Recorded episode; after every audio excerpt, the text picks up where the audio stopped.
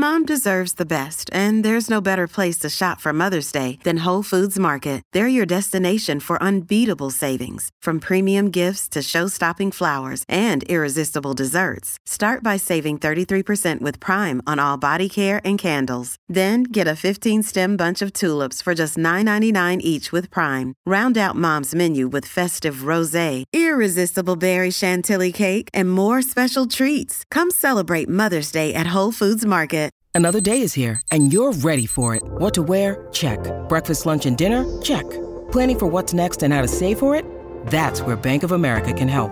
For your financial to-dos, Bank of America has experts ready to help get you closer to your goals. Get started at one of our local financial centers or 24-7 in our mobile banking app. Find a location near you at bankofamerica.com slash talk to us. What would you like the power to do? Mobile banking requires downloading the app and is only available for select devices. Message and data rates may apply. Bank of America and a member FDIC. The Inside the Boards podcast and this message are made possible in part by Med School Tutors. Med School Tutors was founded with a singular purpose to revolutionize the way aspiring physicians prep for standardized exams. They're the leading experts in one to one tutoring for the USMLE, COMLEX, shelf exams, medical coursework, and admissions and residency advisement. Med School Tutors. Better starts now.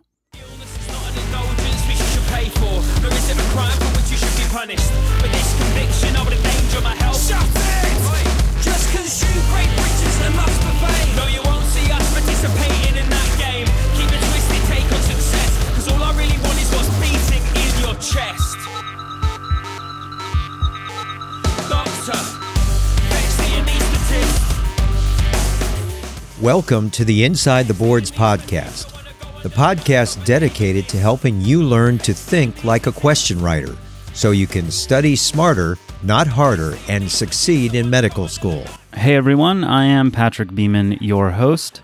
Today is one of the best question dissections that we have done on the Inside the Boards podcast. I will warn you at the beginning for about two minutes, there's a few kind of like popping sounds that do go away in the subsequent recording during the question dissection. So, fair warning, and I apologize, but it is what it is. This question breakdown is applicable for really any level of the boards, whether it's step one, step two, step three, or even your shelf exams. So, this is a fairly widely applicable show today. And if you like it, as always, I will say please share with your friends. Just click the episode you're listening to now if you are not driving and hit share on Facebook, Twitter, whatever social media you use, or consider sending it to a friend. And finally, I will say don't forget about our second channel, the Inside the Boards Study Smarter channel. Not only is that channel going to be the place where we house content related to our Step 1 Study Smarter series, but that is also where we are going to put our Step 2 Study Smarter series. And as well for you new first years, second years out there, that channel is where we're going to be putting a lot of the ongoing sort of first year level, second year level stuff to help you during your med school coursework. So don't forget about that. Just search your favorite podcatcher for Inside the Boards Study Smarter. Today we have Brian Radvansky from Med School Tutors. Brian, I will let you go ahead and introduce yourself. I'm Brian. I uh, am currently undergoing my anesthesia residency over at uh, Hospital University of Pennsylvania. I'm in my final year there, and we'll be going on to do a cardiothoracic fellowship in anesthesia. Uh, I've been working with med school tutors all the way since uh, medical school myself. Right after I finished step one and step two, I said, "Oh, um, I love tests more than the next person in a kind of creepy, horrible way. So maybe I can sublimate that into being able to help people out along the way." So I started off in just a tutoring role, expanded that into some of the more uh, blog driven stuff. So I've been writing for them for a number of years and became one of the senior writers there and picking up auxiliary projects on the side, getting involved with uh, some of the resource review that they do, uh, working closely with Memorang and uh, getting involved in some of the residency advising positions. So Yeah, well, I appreciate you coming on the show. Uh, we actually recently featured Dr. Radvansky's article on the Inside the Boards audio blog series that we're doing with med school tutors. His article was Seven Proven Techniques to Manage USMLE Test Anxiety. So that's well worth checking out. Brian, why don't we just get right into the content? Yeah, my pleasure. Happy to be here. Well, let's get into it. Uh, to situate your, um, you know, uh, participation today within a larger context, and in continuity with the the last thing we featured from you regarding the seven proven techniques to manage USMLE test anxiety, today you are here to approach a question, to do a question breakdown, and in my mind, really dissecting and analyzing questions, which has been the basis of our platform, is one of the ways to demystify the whole standardized testing um, uh, kind of uh, experience. And I, I think um, once you get to the root causes of these things, probably does help people with uh, some of their test anxiety. I don't know. What are your thoughts on that more generally? Yeah, I think that so much of the struggles with USMLE tests are not from the medical knowledge basis so much as the here's this enormous thing with tons of gravity and seven, eight hours long and hundreds of questions and all of your medical school combined right there into this this uh, couple hours. Get it done, get it done right. So once you step away from that and realize, hey, this is just another day of answering questions like I've been doing every day for the last five, six, eight weeks. Once you put together a framework and have uh, the same approach to all sorts of questions as opposed to just taking each one as they come and knowing the angle that you're getting into, I think that really helps to give you like uh, the right direction and just, de- like you say, demystify all the uh, scariness behind these questions. And is this like question dissection skill that um, you've demonstrated with uh, your blog articles? Um, is that something you're able to learn? Is that something that you teach in your work with med school tutors? So it is definitely something that when I'm sitting down with students, especially in the sessions that we do early on, we say, I want you to take me through this question. And you, student, tell me as you're going through this, what thoughts are coming up in your mind? How are you going through this. And there's a lot of different schools of thought on this where some students are jumping to the answers first so that that kind of reframes the way they look at it. Whereas I think when you get any of these questions, so much important information is contained right there in that first sentence where you get your demographic, you get your chief complaint. And I find that that should really be what sets the framework. So sometimes I'm kind of turning things right side up again for students and their approaches. And I really think that a slow approach starting from that first sentence is the only way to begin. I'm going to read uh, the stem. You can treat me like a, a, a student that you're tutoring.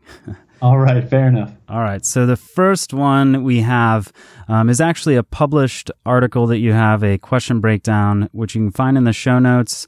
A young woman with fever and oliguria so, a 24 year old female with no past medical history presents to her primary care doctor complaining of a fever. The fever started two days ago, though she was unable to take temperatures at home and has just felt hot. Review of systems is positive for fatigue, arthralgias, and decreased urine output in the last day or so. Can I stop you already, Patrick? Absolutely. Is this the way that you want to do it? A, a little back and forth? Because yeah, yeah, definitely yeah, if I knew that, I would have even stopped you after you completed the first sentence because even in that single sentence, you have something relatively remarkable, especially in the scheme of hospital medicine, especially in the scheme of your day to day patients. It's somewhat odd, unless you're in the primary care practice, to have a 24 year old patient in and of itself. So many of the patients that we see in these vignettes are 50s, 60s, 70s. They've had decades to start building up comorbid diseases, which are driving whatever disease process they're suffering from. So even in this single sentence, you see, we have a 24 year old female. She doesn't have any baggage coming with her. She is otherwise healthy, and now she has a new complaint. So that right there kind of points you in one direction, one spot in your mind, as opposed to that 68 uh, year old male with diabetes, hypertension, and a suffering heart. And I, I guess um, that is really part of doing these dissections because as you come out of the gate, 24 year old female, no past medical history, you're right, does say a lot. You know that um, any cause of fever that she has is is not going to be due to a chronic disease, and you're going to be looking for, I guess, um, notable items that point you towards uh, a system to focus in on to get the diagnosis, et cetera, et cetera. Yeah, one more thing I want to say though is in the the heat of your question block when you're doing your NBME or your actual step one, step two exams, is you complete your question, you say, all right, I'm going with answer B. You go on to the next question. You're still kind of jazzed up from the question before, and this first sentence can sometimes get lost in that when you are still kind of taking that side from the previous question, and you end up saying, okay, a 24 year old somebody has uh, this problem. She's at the doctor and not until the third, fourth, fifth sentence, or even sometimes when you get to the lab values, is your brain actually focused on this question. So that's why I think it is so important to take that full breath, pause in between questions. And when you go on to the next question, you approach it, okay, I'm fresh. What's going on in sentence one here? So, next sentence the fever started two days ago, though she was unable to take temperatures at home and has just felt hot. Review of systems is positive for fatigue, arthralgias, and decreased urine output in the last day or so. Every time you go through these, you want to say, what is really jumping out at me? Which of these is kind of expected, not so important, not so unexpected, and what is most remarkable? So when you have this sentence, we get a time course for this. So this has been going on for two days. So we know it's at least in this kind of acute, subacute phase. It's not like a weeks of fever or month of fever where you're thinking of a more chronic indolent process. The other thing that at least jumps out at me is decreased urine output because that's something that not too many people would notice outside of being trapped in the OR and you say, man, I haven't had anything to drink in the last 12 hours and haven't gone to the bathroom. But when you have a patient who says, yeah, I noticed that I'm peeing less, that is a relatively remarkable finding for you yeah. to actually notice it and the not in the setting of knowing that you're dehydrated uh, knowing that there's a good reason for it, that really jumps out at me here. And then to continue, she recently completed a course of trimethoprim sulfamethoxazole for an uncomplicated urinary tract infection. Vital signs are temperature 101.3, a heart rate of 104, blood pressure of 114 over 74, and a respiratory rate of 18. Physical exam is significant for a diffuse non-pruritic maculopapular rash on the torso, but is otherwise normal. Now, all of a sudden, we have somebody who doesn't really have a proper quote unquote past medical history that is coming with a little bit of history. She had a UTI, she took an antibiotic for it. So, whether or not that's pertinent, we will come to find out. But we do now know something did happen before this uh, acute presentation. And then as we look at the vitals, anything jump out at you there, Patrick? The value of her fever and uh, her heart rate. Yeah. So whereas in the subjective complaints, she hadn't taken a temperature at home, she just complained of feeling hot. Now we have some objective data. Yes, she does indeed have a measurable fever and slightly tachycardic, which we is pretty expected in the setting of an elevated temperature. And then just looking at her respiratory rate, her blood pressure, some reassuring signs that uh, we're not going down that route of being septic or having other organ systems fail. And she also has this diffuse nonpruritic maculopapular rash. Right. So definitely a big physical exam finding. We don't really see too much else mentioned on physical exam. So we'll have to keep that in mind. Obviously, rash is somewhat non-specific in that so many different things can cause rashes. So we'll have to see what information we get further to try to get an etiology for it. All right. So on to the labs. So her sodium is 141, potassium is 4.4, chloride 99, bicarb 23, BUN of 30, creatinine of 2.1, and a glucose of 102. Mm-hmm. Uh, yeah, one thing out there I think jumps more than the rest, whether or not you have your lab values memorized. Anything jump out at you? I would say the creatinine. Right. And so it's uh you'll get in the habit whether or not students are there of starting to memorize your normal values. Don't get hung up on it and like sit there with your chart and try to internalize them. But as you do more and more and more of these questions, as you treat more and more patients throughout uh, your clerkships and do more vignettes, you'll get a sense for what lab values are totally out of the range. And for an otherwise healthy year old, uh, healthy 24 year old female, that creatinine of two really jumps out as something is going on with her kidneys. We are in probably an AKI, an acute kidney injury, assuming that we don't have any reason for this to be chronic, in which she doesn't have any past medical history, so it almost certainly is acute. Yep. And then her urinalysis shows pyuria with many eosinophils and no bacteria. So our interrogatory is what is the most likely etiology of this patient's chemistry abnormalities? I guess that harks back to uh, what you had just said. What are those chemistry abnormalities? The chief one is this creatinine. Actually, the it's really the only one, right? Yeah. Mm-hmm. And if we uh, go to the urinalysis, we know we have a kidney injury, and hopefully the urinalysis will start to point us to a cause of that in combination, as always, with history and physical. So, does that urinalysis scream anything at you? Um, you know, I haven't looked at the answer choices yet. Eosinophils, I know, is going to be important, and the Mhm. fact that there is currently no bacteria. Right. And eosinophils in general, whether they are found in the serum or whether they are found in urine, generally point to something on the allergic spectrum. Yep. An important thing to keep in mind there. And then this is something that I just see a lot of students trip up on the definition of pyuria, which, if you go down to read this, even I say that for the first 40% of my medical school tenure, I always thought that meant it burned when you peed, like pyre. But Yeah, yeah. pyuria is, in fact, the same as like pyogenic, where you have white blood cells in the urine. Good point of distinction uh, on the terminology.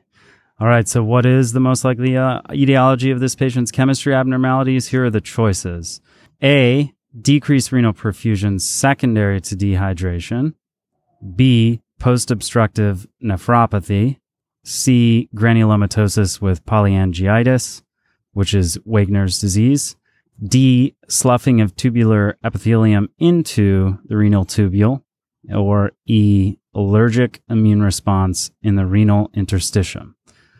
So you'll see here, like just about every uh, USMLE question, outside of the ones that just have a biochemical pathway where you need to fill an answer in, this necessitates making a diagnosis. Sometimes students will try to circumvent that and try to backdoor their way to the answer, but you'll find in at least, I would say, 80% of questions, making a diagnosis is totally necessary to get to the answer choice. Yeah. So before we pick one of these, we have to say, hey, what is this patient suffering from? What can we diagnose her with? And the way to do that, we can look at all, synthesize all of this abnormal lab values, abnormal information, and see what disease process might be able to explain that. Actually, I would say this is uh, this is a perfect example for for me who has been out of medical school not quite a decade, but getting dangerously close. So the way I would approach this question, if for you know some god awful reason I were required to take step one or uh, step two again, I would be like, twenty four year old lady, fever, arthralgias now after a um, uncomplicated urinary tract infection where she took a sulfa antibiotic, um, confirmed fever, and now maculopapular rash with an elevated creatinine and eosinophils on her urinalysis. In my mind, I know what I would jump to immediately without thinking anything else. That would be E, allergic immune response in the inter- renal interstitium. Being distant from things, and this is uh, somewhere in your in your mind space of putting the symptomatology together with the disease process. And yeah, basically that's all these questions are. It comes down to pattern recognition. The tricky part is there's 500 to 1,000 patterns that we have to memorize. But I like the way that you synthesized that and you were able to pretty much condense that 15, 20 lines of information into more or less a one liner saying, hey, I have a 24 year old female.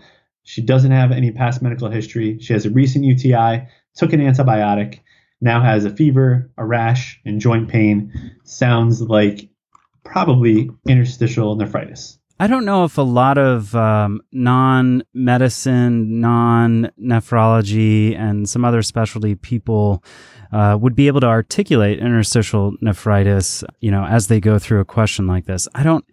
I don't know if I could without having a multiple choice answer right now. That's important because although you do have to have a diagnosis most of the time on these questions, sometimes you learn clinical judgment and you're able to, I mean, not sometimes, this is kind of the point of a medical education, right? Mm-hmm. Yeah. And I, I know that, yeah, yeah, there's something allergic going on.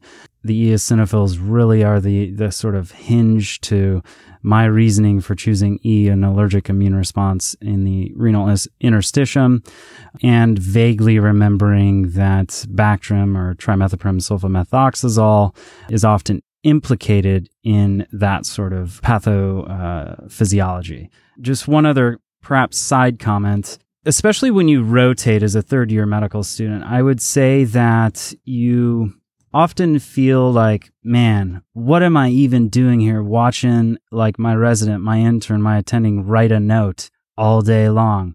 And then I spend 10, 20 minutes each day, maybe presenting a patient. I get so little feedback. I can't believe I'm paying over a hundred dollars a day for this. But you can take your education into your own hands. And one way to really be intentional about things and to learn is, I think, to take the presentations for real patients that you have and try to put them into a, a USMLE style vignette because one, it will help your test taking, it will help your clinical reasoning and judgment.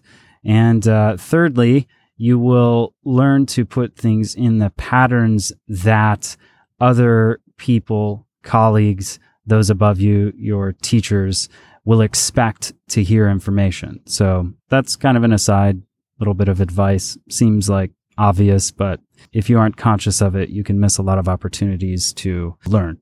I've got an aside on your aside. Writing a good note is something that you should, even if it's not required of you, go out of your way and do it. And I know it gets trickier with EMR when you could just copy paste and everything just kind of auto populates from whatever happened yesterday.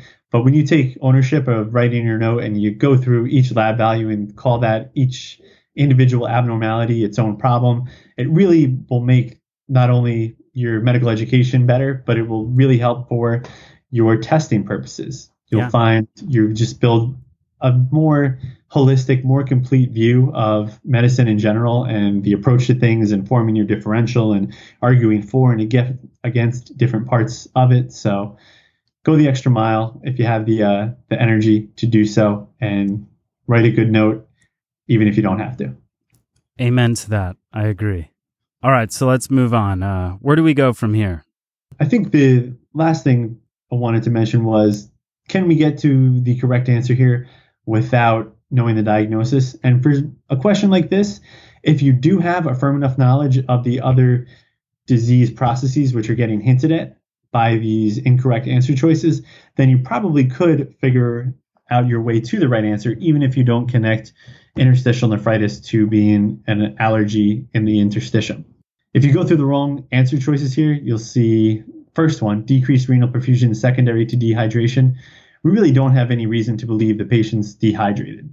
Main people that are going to be dehydrated, you're thinking GI losses, you're thinking that nursing home patient who is maybe bedbound and doesn't really have access to go get a drink when they're thirsty. When you look at the post obstructive nephropathy, that in itself, as far as a cause of kidney injury, is relatively rare. We need to have some sort of process that's blocking either both ureters or if you have uh, such bad prostate hyperplasia that the uh, prostatic urethra is blocked, your entire collecting system needs to be more or less shut down for this to really track its way into both kidneys. As we look at Wegener's, that has its own presentation, and usually we have some sort of respiratory issue with this form of vasculitis where you have a sinusitis or some sort of pulmonary hemorrhage.